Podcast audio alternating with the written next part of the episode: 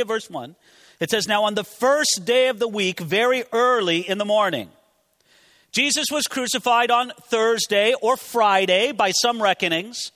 But in that intervening time, he was entombed on those days, and the tomb was sealed and guarded by Roman soldiers. That's according to Matthew chapter 27.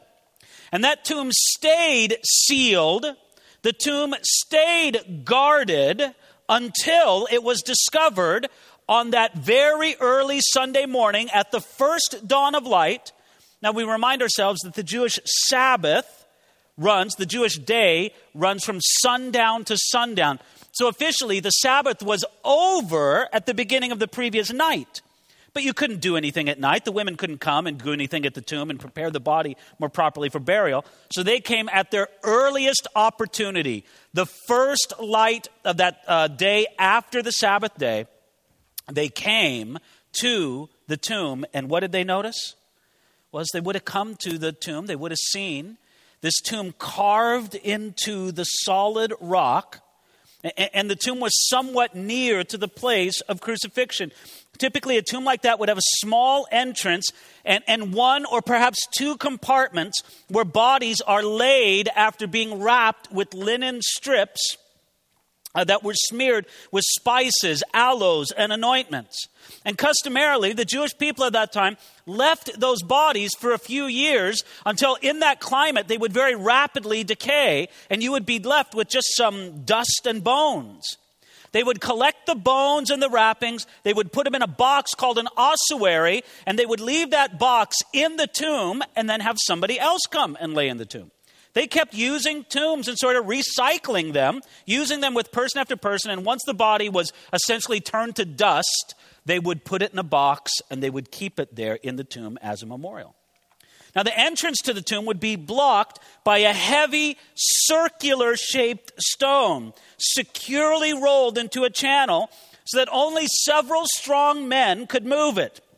And that was simply there to ensure that nobody would disturb the remains. There was always the threat of grave robbers. There was always the threat of people just looking to desecrate or, or, or, to make mischief. And so that was the purpose of this particular stone over the tomb. So on this first day of the week, now, by the way, notice this. What a fundamental change this was because from this point on, Christians began celebrating and worshiping Jesus on that first day of the week. We know this from Acts chapter 20, verse 7, where it says that they met together for worship on the first day of the week. And that's really remarkable. It shows how pivotal the resurrection was in the minds of early believers. Ladies and gentlemen, I know in Christianity we talk a lot about the cross, and fittingly so. The, the, the, Bible says that it's central to the faith that we have as Christians. But please understand this the cross means nothing without the resurrection. And Christianity is a religion, is a faith that's very much focused not merely on the cross. Yes, the cross and what Jesus did on the cross has its place, but the empty tomb is essential. If Jesus was not raised, then I could say this confidently the cross means nothing. Then Jesus, his death on the cross had no more value than either of the two criminals who were crucified on his right or his left. They weren't risen from the dead, were they? But Jesus was different. It showed that his death was different, that his death actually paid a price. His death accomplished salvation for his people. His death did something that nothing else could do. It's like this. I always think in these terms. I don't know if it'll connect with you, but it connects with me. The payment was made at the cross, the empty tomb is the receipt. It's the proof that the payment was accepted. And that's why we need it. You need the receipt, don't you? You need this receipt because sometimes you doubt whether or not the price was paid. Sometimes the devil will scream at you that the price wasn't paid and you have to pay it yourself. What do you do at those moments? Well, you look at the price that was paid, but then you wave the receipt in his face. And I think the devil just simply hates that. That's why Paul said something so bold in 1 Corinthians chapter 15 verse 14. He said this, "And if Christ is not risen, then our preaching is empty and your faith is also empty." What a dramatic thing to say. If it's not for the resurrection, then this whole Christian thing is empty and meaningless. But, ladies and gentlemen, he really did rise from the dead. And it was discovered by these women as they came on that first Easter or Sunday morning. Notice this it says there in verse 1 they and certain other women with them. Now, who were the women who were gathered there at the tomb? Well, notice the they refers back to the women from Galilee who saw Jesus put in the tomb. Luke mentions that in Luke chapter 23, verses 55 and 56. So they are those women. Uh, Luke agrees with Matthew and Mark that the they included Mary Magdalene, Mary the mother of James, and he also says certain other women with them, including Joanna, and then others who were unnamed. And those women came first to the tomb.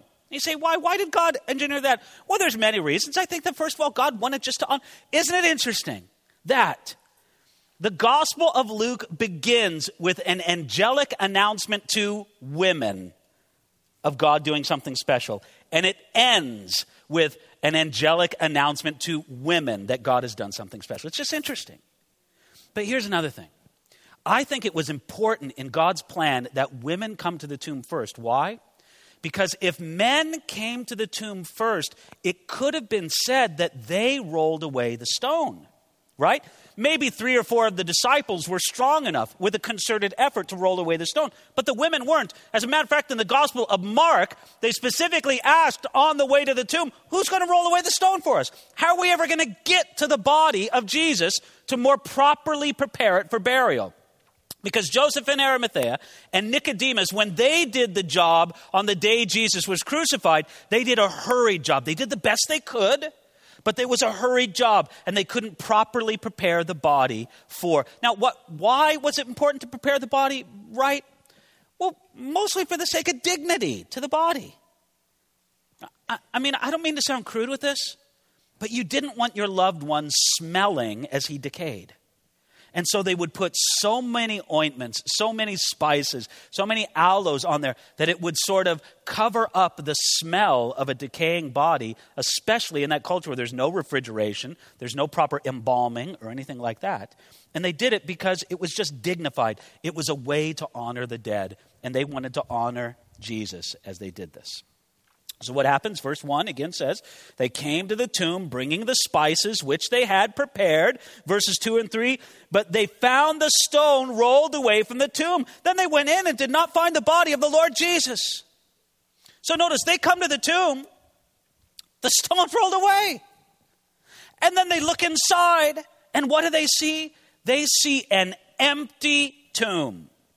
Now, I want you to notice at that moment of time, when they saw the empty tomb, they did not immediately think, oh, he rose from the dead. Their immediate thought was, somebody took the body. Now, this is a very important thing to notice. They did not see the resurrection. Do you understand? Nobody saw the resurrection.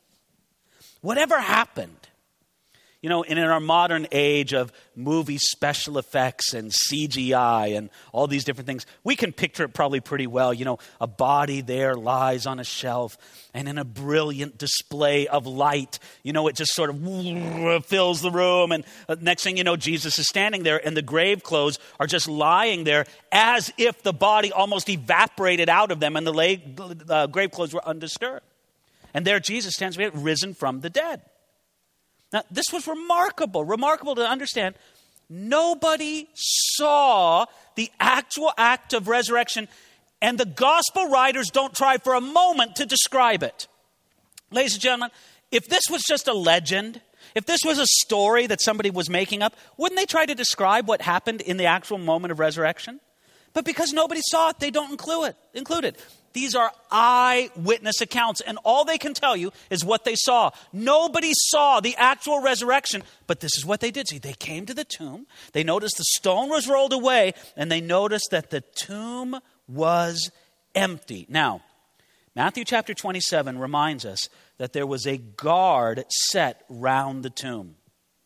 That stone could not have been rolled away by the women, they weren't strong enough to do it. And it also could not have been rolled away by the disciples. Even if they were brave enough, they couldn't have overcome the armed guards there.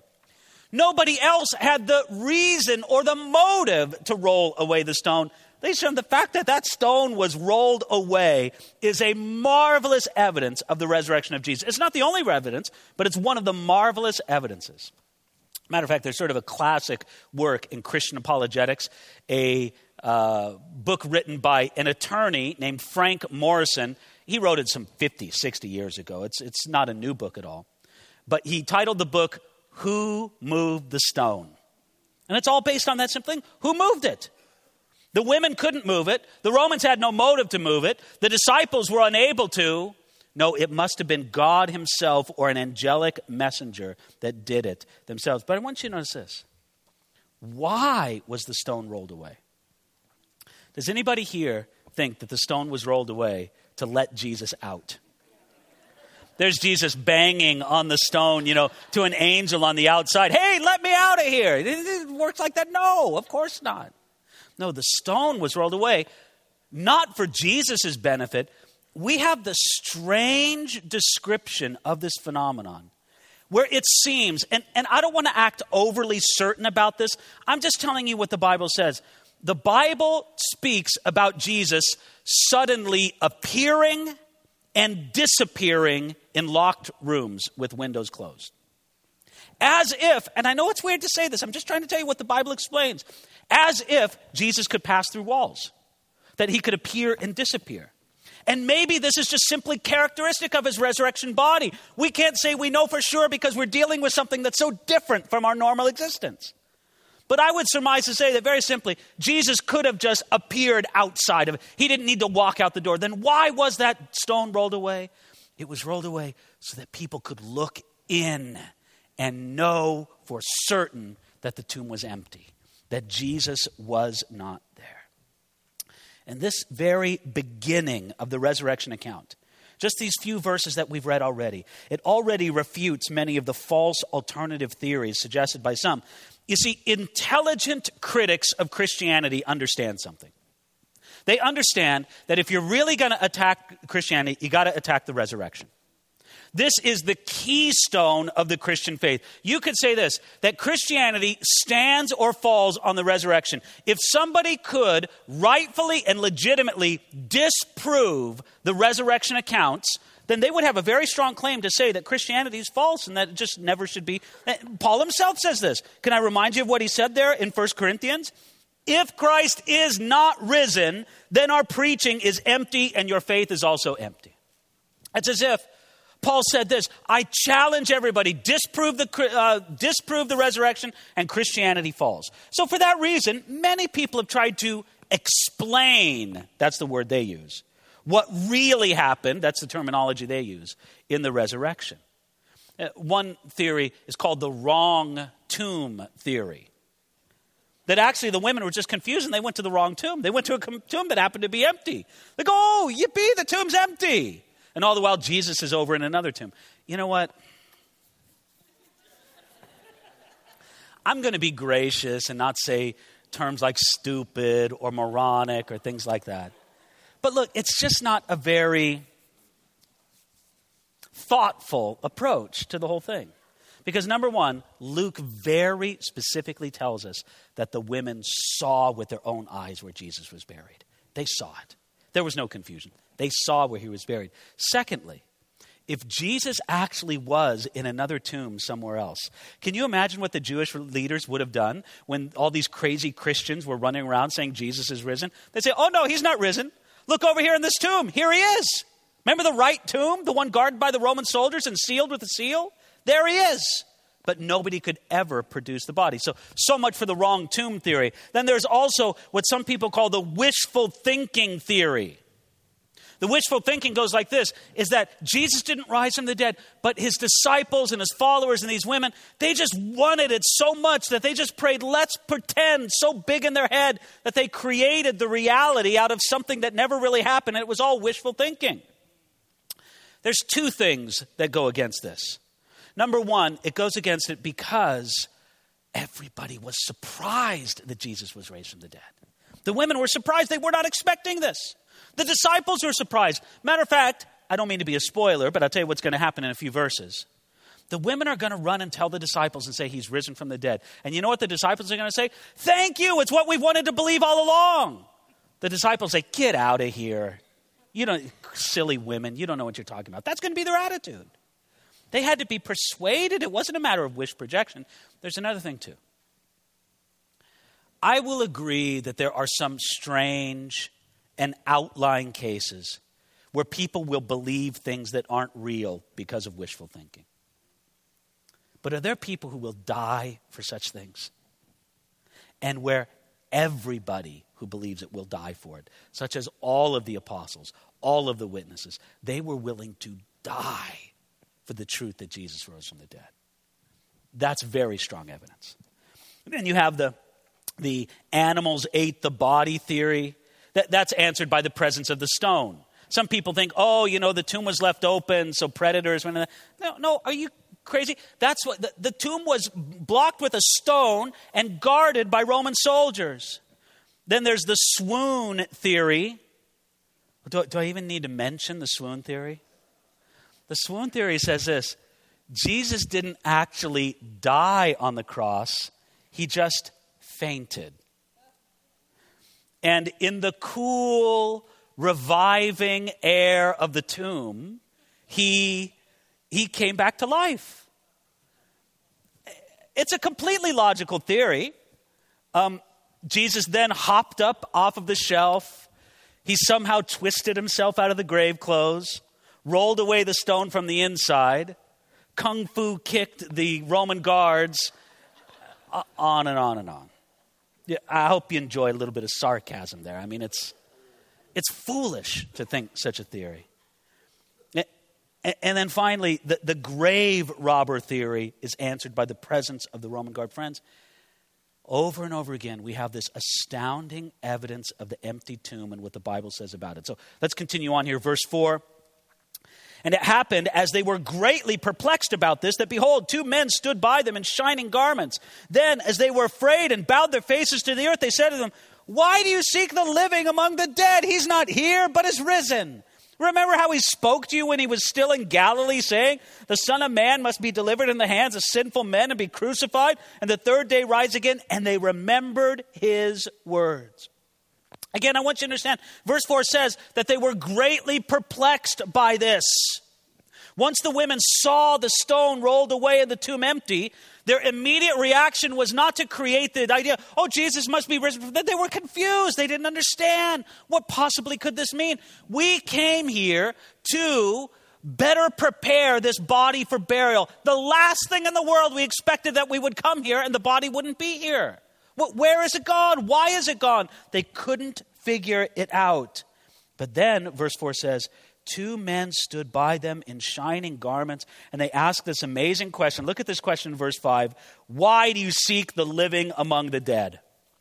Friends, that is such a wonderfully logical question. The angel seemed almost surprised. You're looking for Jesus? Why are you looking here? This is where he was buried. Don't you get it? He's not here. He's alive. Why would he hang around in the tomb? He's not here anymore. He's among the living. Remember, too, that in the Jewish world, cemeteries and tombs are unclean things. Why would a good Jewish boy hang around the cemetery? It's just not right. Why do you seek the living among the dead? It's just not where he would be. And so they ask this question, and he says, No, don't think of him as dead. He's living. Go look for him among the living. They said, verse 6 he is not here. The Son of Man, verse 7, must be delivered in the hands of sinful men and be crucified and on the third day rise again. Don't you remember that this is what he said? You know, to the women, if they remembered that Jesus said it at all, because for some reason, so many of the things that Jesus said just went over the heads of the people that he listened that listened to him. Friends, this isn't strange to us, is it? I believe myself to be a person who is born again by the Spirit of God, filled with the Holy Spirit, gifted by Him with gracious gifts. Meaning, I believe that I myself, and I'm not making myself exclusive, I think you have these things as well, but I'm just speaking of myself. But I believe that, that I have many advantages over these women and over the disciples who were not yet born again and filled with the Spirit and transformed by God's grace and such. Now, if I am a slow learner, how much more for them? If I forget things, does it surprise me that them, before this transforming work of the Holy Spirit took place, that they would be slow to believe and easy to forget? No, they forgot what Jesus said. And so in verse 8, when it says, and they remembered his words, that was the first stirring of hope in their hearts. I want you to notice the first stirring of hope did not come from the empty tomb. The first stirring of hope came when they remembered what Jesus said and connected it with what they saw right in front of their eyes. He's risen from the dead. This is an amazing thing. The tomb is empty. He said he would rise and began rising up their heart. Maybe he really did rise from the dead. Maybe what he said about coming back was exactly true. So, verse 9 then they returned from the tomb and told all these things to the eleven and to the rest. It was Mary Magdalene, Joanna, Mary the mother of James, and the other women with them who told these things to the apostles. And their words seemed to them like idle tales, and they did not believe them. So you have these women. Now, by the way, it's interesting to me that in all these accounts, what you have is the first one listed is Mary Magdalene. I don't know why she has such prominence here. Mary Magdalene is an interesting character because what she's mainly known for in the scriptures, in the scriptures, not in popular imagination, what she's mainly known for in the scriptures is being there at the crucifixion and being there at the empty tomb. That's mainly what she's known for. The only reference to her outside of the crucifixion and the empty tomb is one reference in Luke chapter 8, verse 2, where it says that Jesus cast seven demons out of her, and she was among the women who followed Jesus and took care of him you know, provided for him out of their substance. Did you know that there was a group of women who went around with the disciples and they helped provide for Jesus and the disciples out of whatever they had? And, uh, you know, I don't know however else they helped, but they were they were. They were helping along the way. And Mary Magdalene was one of those. Now, I wish somebody could tell me why, in the popular imagination, Mary Magdalene was a former prostitute. That's how it is in the popular imagination. I don't know why. It doesn't say that anywhere in the Bible. It says that she was possessed with seven devils, and that's bad enough. But I don't know why people put that upon her. It's just it's sort of a mystery. But this is her great claim to fame. She was present at the crucifixion, and now she's present. She's present there when the stone was rolled away. So what do they do? They run back. They tell the women these things, or excuse me, they tell the disciples these things. But look at their reaction. Verse 11. Their words seemed to them like idle tales, and they did not believe them. According to William Barclay, the phrase idle tales is a medical word that's used to describe the babbling of a fevered and insane man. That's how it seemed to the disciples. Yeah, yeah, yeah, blah, blah, blah, tomb empty, whatever. Saw some angels, yeah. You ladies, you're all crazy. Typical disciples right there, right? And what? They didn't believe them. Now, again, I just want to show you that these were not men who were poised on the brink of belief and just needed something to push them over. These were men who were skeptical. Nah, could never happen. Forget about it. He's dead. You just got to come and reckon with the realization he's dead. That's actually what happened. But then notice here, verse 12. But Peter arose and ran to the tomb. And stooping down, he saw the linen cloths lying by themselves, and he departed, marveling to himself at what had happened.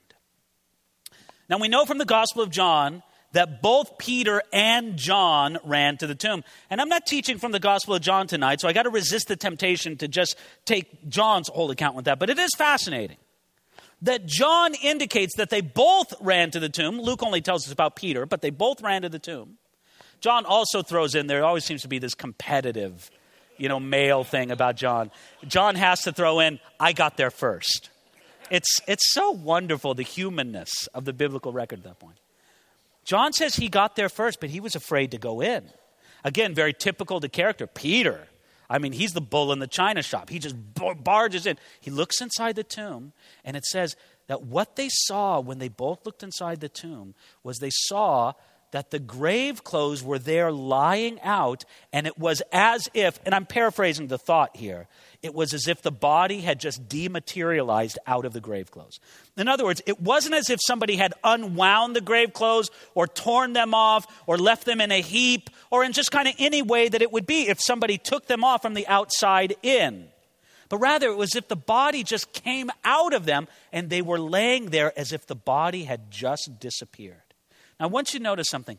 In Luke's account, look at the word in verse 12. What does he say that Peter did? He said that Peter marveled. But in John, John says that John saw it and he believed. Now, friends, do you understand that there's a difference between believing and marveling? I hope I'm not making too much out of a little thing, and maybe I am, but grant me a little bit of this. I want to say at this moment, John believed, but Peter had not yet believed. He only marveled. And it's possible to know a lot about Jesus and to know a lot about an amazing thing that he is and has done and marvel about it, but not really put your faith in him. You see, you can know that Jesus rose from the dead. But unless you really know his words, unless you know what it means and remember what Jesus said and did and the whole package together, then it won't make sense. Without knowing the life, without knowing the teachings of Jesus, you don't know what the resurrection means. You know, the resurrection means that the payment that Jesus offered on the cross was perfect and it was complete. The resurrection means that the cross was the payment and the empty tomb was the receipt. The resurrection means that death has no hold upon redeemed men and women. The resurrection means that when God's love and man's hate fought it out at the cross, guess who won? God's love defeated man's hate. And the resurrection means that because Jesus was raised from the dead, we who put our trust in him are raised in him. Now, this is all coming not just from the fact of the resurrection, but from what the Bible tells us about what it means. So, I don't merely want you to marvel over the resurrection, I want you to know something of what it means and to believe upon the resurrected Jesus. Now, going on here now to verse 13, and I, I need to give you a little advance warning here. Ready? From verse 13 all the way through verse uh, 35 is one of the most marvelous stories in the whole New Testament. It's the story of the disciples on the way to Emmaus and the resurrected Jesus meeting the disciples. And I need to tell you this right up front. I'm going to cut that story right in the middle between this week and next week. We're going to build up to a glorious point right here and then just end the Bible study and then come back at it next week. It's, it's a preaching technique of building up suspense and making up a connection. No, actually, I'm just splitting it up for time wise. You know, I mean, I, ideally, I would have like about two hours to teach this, and I do it in one continual thing. But I don't have two hours on a night like this, and so I'm just going to split it up. And unfortunately, I'm kind of splitting it in a little bit of an artificial place, but I'm just warning you about that ahead of time.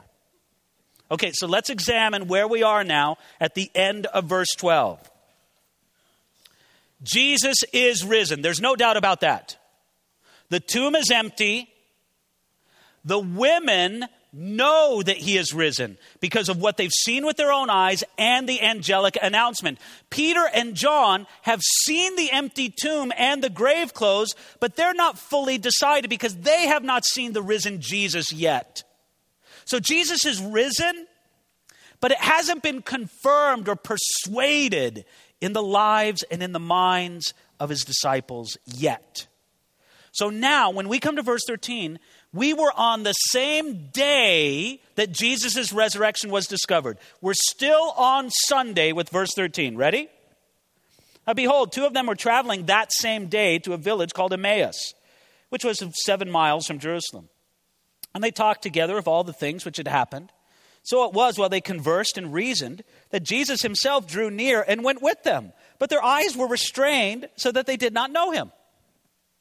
C- can you picture now two disciples? Now, not two of the 12 disciples. We understand that there was a larger group of follower of Jesus than just the 12 that were specifically called the disciples of the apostles.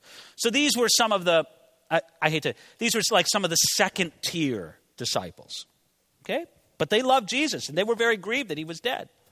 They were probably in Jerusalem for the Passover, and now the Passover celebrations are all over. They couldn't travel on the Sabbath, and so they have to wait until the Sabbath day's over. So now they're going home to Emmaus, about seven miles away. They're on the road walking from Jerusalem to Emmaus, two men walking along, and then a third guy starts walking with them. I don't know if they had pleasant introductions or anything like that. To be honest, I wouldn't know what the customs of the day were, and if the customs of the day were followed in that particular case. But these two men were met by Jesus, and they didn't know who Jesus was.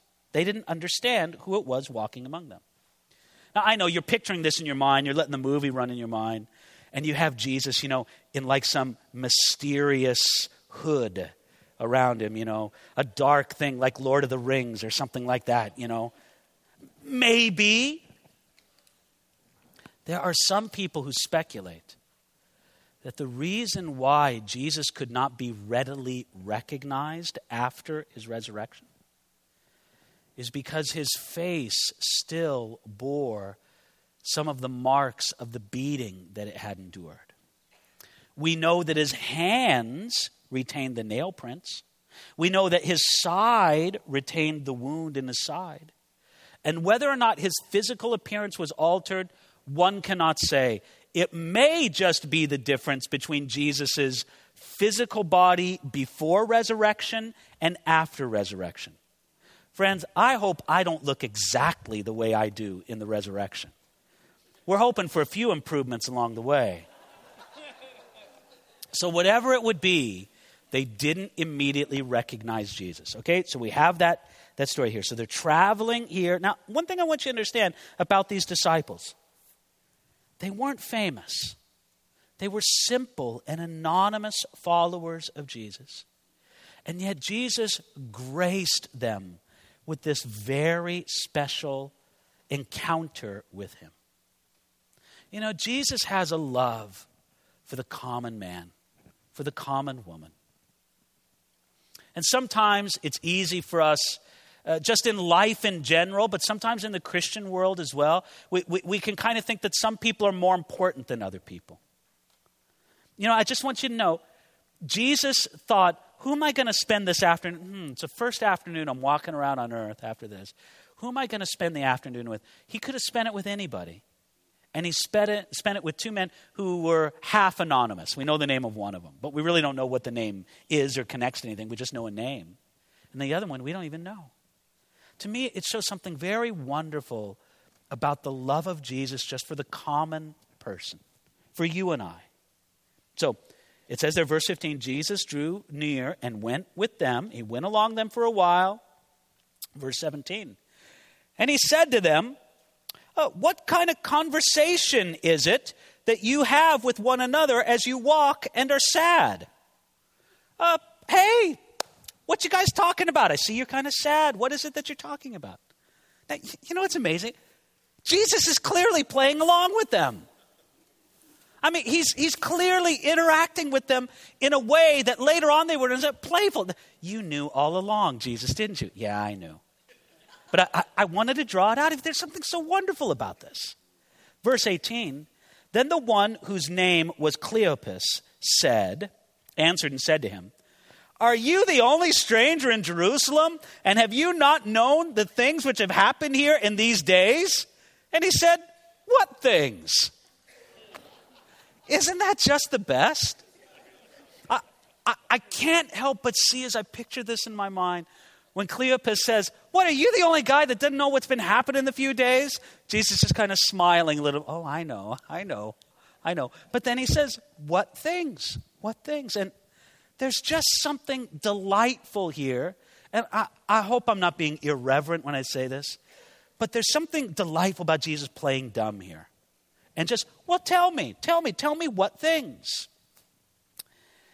And he said to them, What things? So they said to him, The things concerning Jesus of Nazareth, who was a prophet, mighty in deed and word before God and all the people and how the chief priests and our rulers delivered him to be condemned to death and crucified him. But we were hoping that it was he who was going to redeem Israel. Indeed, besides all this, today is the third day since these things happened. And yes, certain women of our company who arrived at the tomb early astonished us when they did not find his body. They came saying that he had also seen a vision of angels who said he was alive. And certain of those who were with us went to the tomb and found it just as the women had said.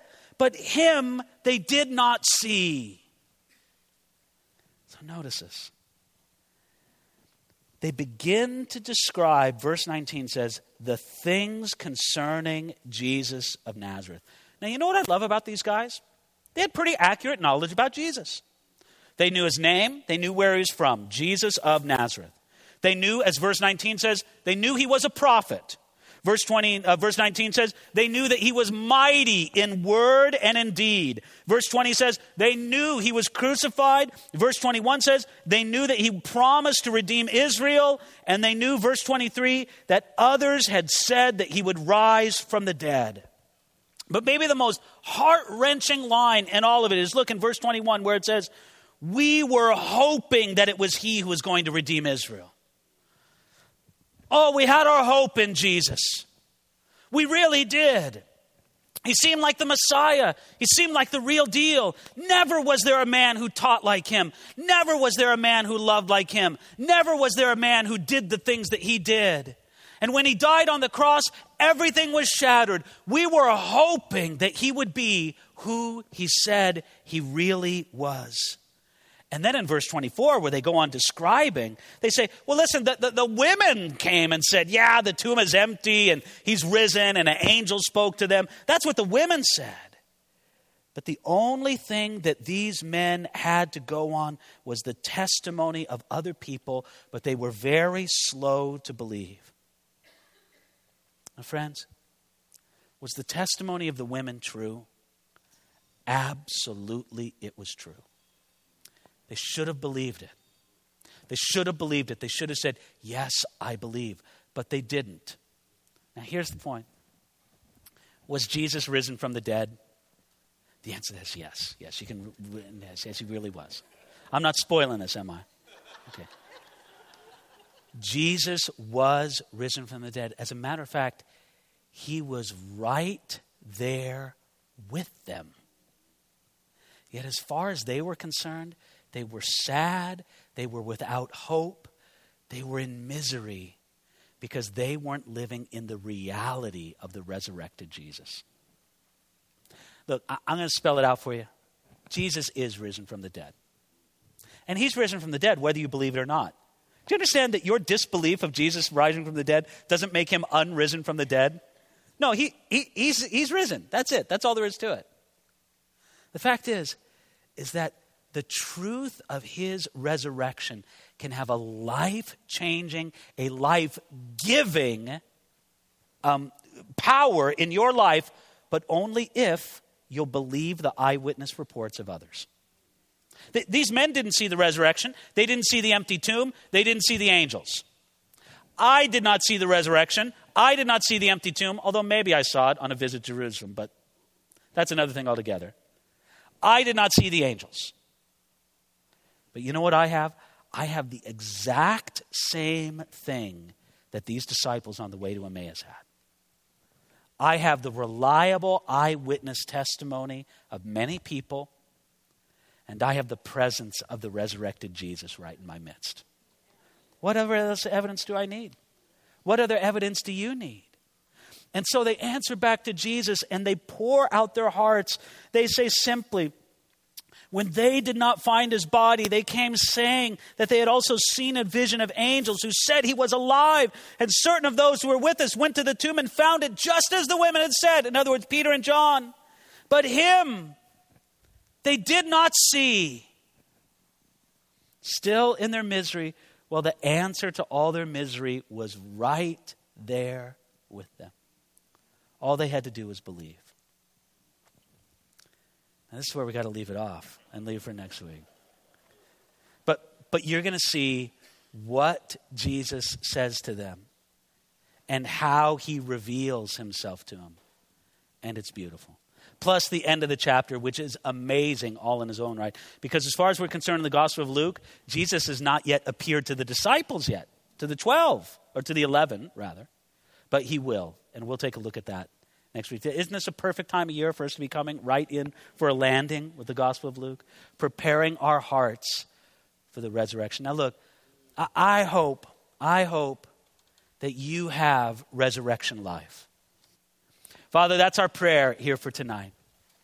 We pray that you would fill us with resurrection life. I pray, Lord, uh, I'm, I'm sure there's got to be somebody here who's wavering in their hope, who has a bit of sadness about them tonight. And there you are, Lord, you, the resurrected Savior, you're right there in their midst. They're just not believing, they're just not receiving the benefit from it. So, Lord, would you touch me? Would you touch every one of us with the glory and the strength of the resurrected Jesus? Do it in our midst, Lord, we pray. In Jesus' name, amen.